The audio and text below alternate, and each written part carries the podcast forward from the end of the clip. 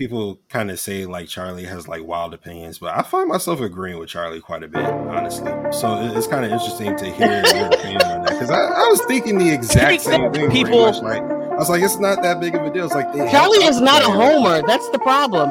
You don't have to be, you know, agree with everything that Buffalo Bills fans say, because if you disagree, then you're like, oh, you're not really a real fan. He knows that getting Starbucks a benefit to him, hopefully.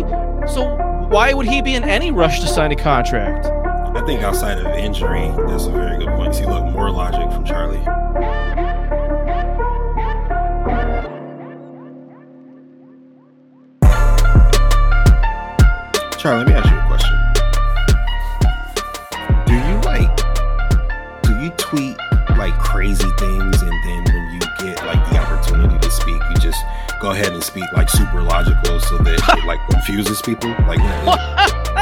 Is that what's going uh, on? Yeah, I, look, I, look, look, Charlie is always making sense to me. Like, I don't, I don't. Yo, man, I gotta, man. I gotta, I gotta like go back in this episode and clip these like three spots where you said that and just like play it on repeat on my Twitter account. This could be my podcast intro.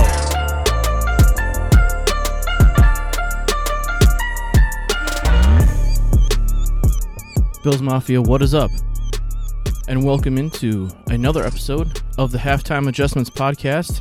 I am your host. My name is Charlie Gross. You can find me on Twitter at Charlie underscore Gross underscore. We are part of the Built in Buffalo Podcast Network. I encourage you to check that out. And I am going to wish you a happy victory slash preview Wednesday here on the Halftime Adjustments Podcast. The Buffalo Bills defeated the Houston Texans 40 to 0 last Sunday. A game which took place in the middle of a torrential downpour the whole time. Uh, it was tough to see that on television, but certainly the people there, I'm sure, felt the rain. And the Houston Texans felt the Buffalo Bills rain points down on them. Isn't that right? Yeah, dead joke. And obviously, we'll take a quick stroll through that game uh, before we preview the game. Uh, big game against the Chiefs.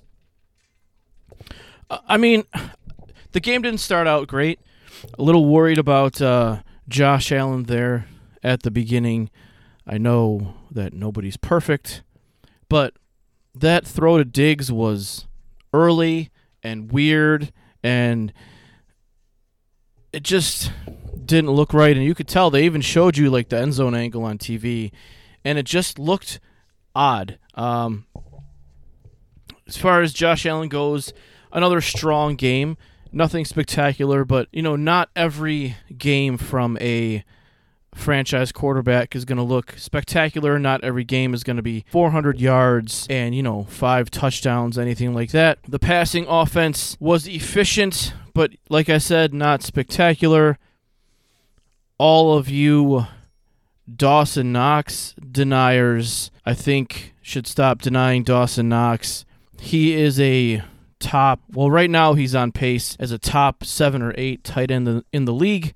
If you look at things statistically, another strong game for Dawson 37 yards, two touchdowns, and I believe five receptions. And I know that maybe, hey, he's not going for 100 yards, 120 yards, 85 yards, but he's on pace for about 615, 63 catches, and at his current pace, at the moment, he's on pace for 17 touchdowns. Obviously, that's not going to happen. But when you extrapolate the math, that's the kind of pace that he's on. I'm glad to see that he's built really great chemistry with Josh Allen. It's another weapon you know, for the Bills, I think that he could become the third or fourth passing option. Certainly in the future, Cole Beasley and Emmanuel Sanders both won't be here forever. Obviously, they'll be replaced by somebody.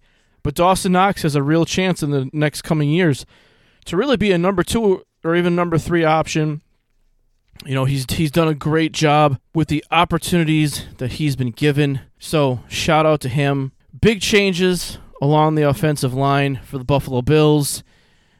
Uh, Jon Feliciano was out. Ike Boettger was in. They benched Cody Ford. They moved Daryl Williams to right guard, and they brought in Spencer Brown to play right tackle.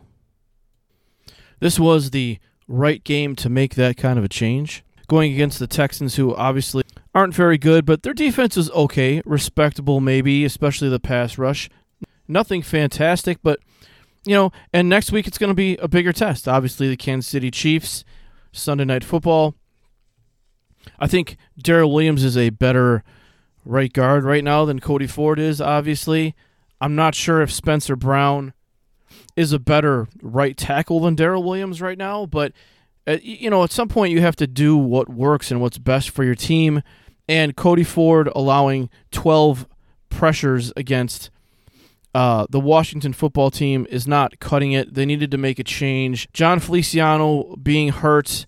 Hopefully, this Ike Boettger thing continues. You don't want to wish for a guy to be hurt, but I think everyone knows how I feel about Jon Feliciano. Not that great of a player. Not that Ike Boettger is amazing, but he's at least a little bit of an upgrade, a little bit more steady. And if that's the best that the Bills can do right now, hopefully they they take care of some stuff in the draft or free agency next year. But obviously that's like four or five, six months away. So right now they're doing the best they can with what they have. Uh, quiet game from Cole Beasley. Quiet game uh, from really all the receivers. Really, at least not what we expect. Um, and I guess I'll I guess I'll take this time now to address what Cole Beasley said. To be completely honest, I've really been waiting for this opportunity. I'm not gonna lie. Uh, Cole Beasley decided that he was going to be um, the hero that all these players who weren't as well established in the league as him needed him to be in the offseason. So Cole Beasley decided that he was going to insert himself into the discussion, the national discussion, about one of the more polarizing and controversial topics among uh, living things that can talk on the planet. And it doesn't really matter if we think this topic should be controversial. The fact of the matter is that it is. And Cole Beasley decided that he was going to insert himself into this discussion, into this controversial topic. Said what he said fine. He's, you know, that's his right. And obviously, people have a right to respond. That's their right. And Cole Beasley, really big on, uh, you know, freedom and, you know, my body, my choice, and people having the freedom to do whatever they so desire. Okay, that's fine, Cole.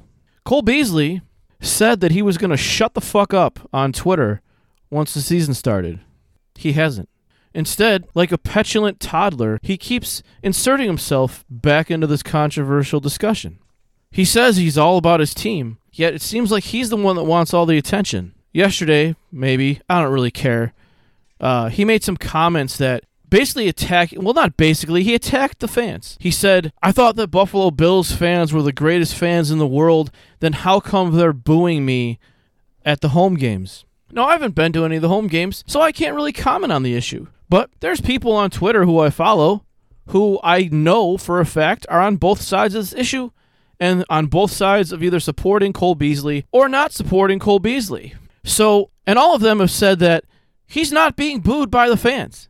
Now, are there a couple? Of course, there's a couple fans. Like, let's be honest. Of course, there's a couple. But that the overwhelming majority are either just not cheering or they're cheering. And now he said that fans who are sitting along the bench area in the first row of the stands are yelling things at him. And that occasionally someone will shout at him in his car. Oh, oh my God, Cole. What did you expect? You inserted yourself into a very controversial hot button topic. You don't think people are going to say something to you? Should they say it in that way or with that demeanor? I don't know. I'm not there. But they paid a hundred bucks to get into the building. They're within shouting distance of you, and they're to say some shit to you. That's their freedom, right? It's their freedom to talk shit to you if they so desire. Your team just came off a 40 point win against the Houston Texans. They're 3 and 1, first place in the division, best team in the conference, one of the three best teams in the NFL. And the first thing that you start, you start blasting off some tweets about how the fan base doesn't like you and the fan base isn't a good fan base and people lied about how good the fan base was. That's a distraction, Cole Beasley. Saying that stuff in the offseason, I'm sure that Coach McDermott can deal with it because it's the offseason. Saying this kind of stuff the week, the, the leading up the week to quite possibly the most important game of the last, well, I shouldn't say it's more important than the AFC Championship, but I mean, this is a game everyone had circled on their calendar. And Cole Beasley grabbed his little blankie and uh, his little stuffy, and he went out on Twitter and Cole, you're a really good football player. There's no denying that.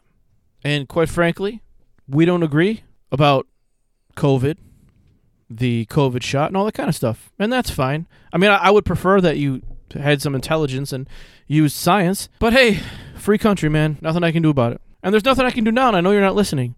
But if you were listening, and if you were sitting right here next to me, I'd say this to you, bro. Just shut the fuck up.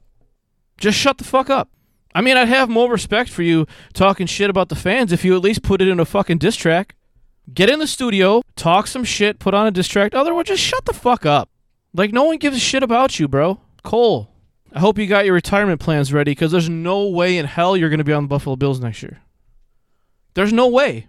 If this team was shitty, they would have cut you. If this team was like the fucking Jacksonville Jaguars, they would have cut your ass because they just want you to shut the fuck up. Coach McDermott goes home every day, like in the off season, and fucking kicks the door and punches the wall. And his wife's like, "What's wrong, Sean?" He's like, "Fucking Cole Beasley is doing some dumb shit again." That's what he says about you when he goes home. He's like, "I can't get this motherfucker to shut up." You don't think he's saying that about you this week?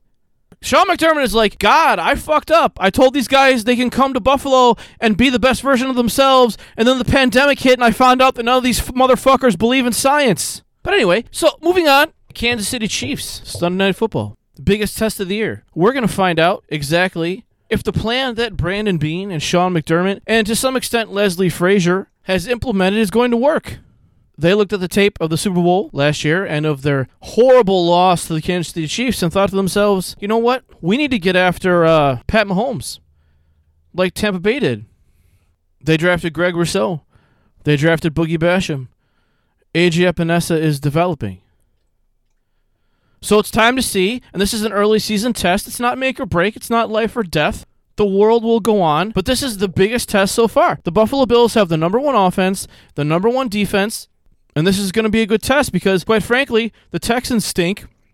Washington football team is a above average team. Miami certainly isn't what a lot of us thought they might be this year, and they got beat by Pittsburgh. Now, the Chiefs don't have quite the defense that the Steelers have, but the Steelers certainly don't have the offense that the Chiefs do. This is probably the scariest offense in the league. The Buffalo Bills have no answer for Travis Kelce at tight end.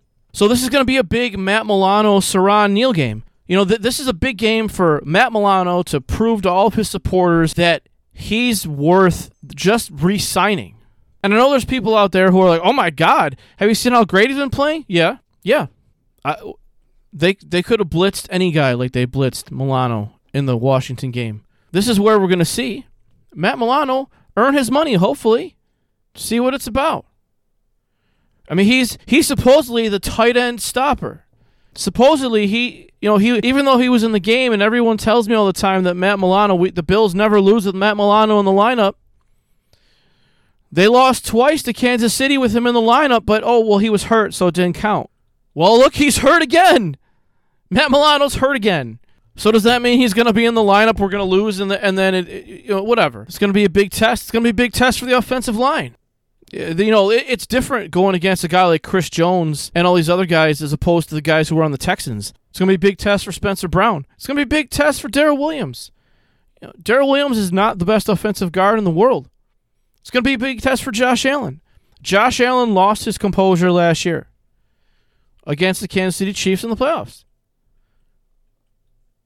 He got mad, he lost his composure, and we'll see what, you know, what the officials let the Kansas City defensive backs get away with. They were really physical, and if it was the regular season, I'm sure some of those calls would have been penalties. But in the playoffs, they let them play. And the Bills receivers couldn't handle it.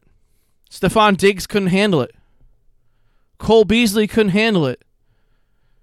Gabe Davis couldn't handle it. I know they were injured. Cole Beasley was playing on a broken leg. They should have dressed somebody else if they were worried about it. Gabe Davis was hurt.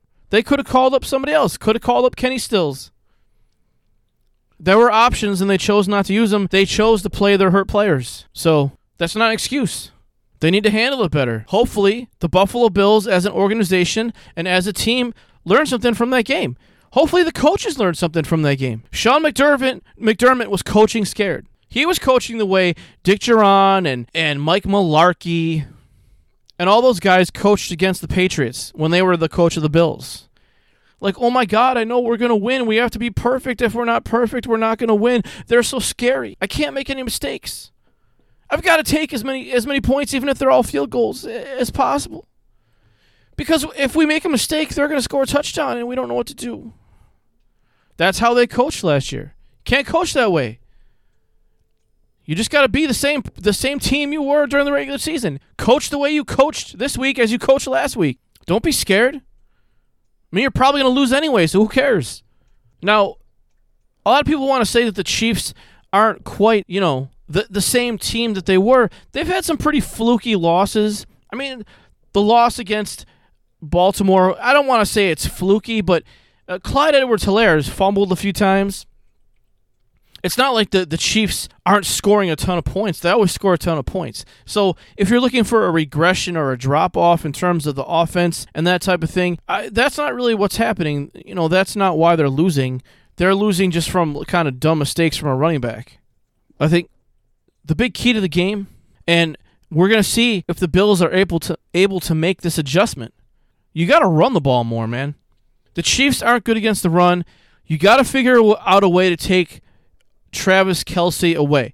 I know they have Tyreek Hill, but Travis Kelce is really like the engine that drives that that ship there.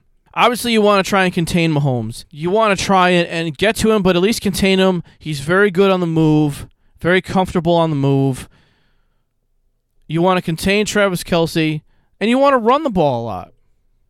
Tyreek Hill, like if he he's to get his numbers, he's fast. I get it. You've got to do those three things. You have to contain Kelce, You have to try to limit Mahomes' opportunities to move, and you've got to run the ball. Chiefs are susceptible to the run. In all of their losses, they've allowed something like 140 or more rushing yards. Not that the Bills are the greatest, you know, run defense team either. I'm sure that the Chiefs are going to try to do what they did last year because it worked so well, and the Bills stunk at it. But obviously, Star Lotulelei is back, and perhaps now um, the Bills' run defense will look as good as against the Chiefs as it's looked so far uh, in the beginning of this year. Unfortunately, I am predicting a Buffalo Bills loss this weekend on Sunday Night Football. I believe that the Buffalo Bills are going to lose to the Kansas City Chiefs. I believe it is going to be 27 to 20. Kansas City. I'd like to thank you all for listening. This is the Halftime Adjustments Podcast. My name is Charlie Gross. You can find me on Twitter at Charlie underscore Gross underscore. Please check out all the YouTube content, the other podcasts that are brought to you by the Built in Buffalo brand. Check out the Facebook unless it, unless it crashes again, and then just stick to Twitter because Twitter didn't crash. You can find them on Twitter. You can find uh, Built in Buffalo on Instagram unless that crashes as well. They uh, they tell me that the Built in Buffalo uh, brand, I guess I should say we. I don't know if I can say that. I say we? We have a TikTok. I am assuming it's at Built in Buffalo. Check that out. I hear there's a couple guys from the brand who are doing some of those TikTok dances on there, so you guys can go check that out if you want. Thanks for listening. Tell a friend, tell an enemy. Either way, I hope they listen. If you get a chance to leave a rating or a review, if you're on Apple Podcasts, if that's working, it hasn't been working for months really, but Leave the Built in Buffalo podcast team a rating and a review. And as always, Bills Mafia, find a way to embrace your growth mindset. And as always, trust the process.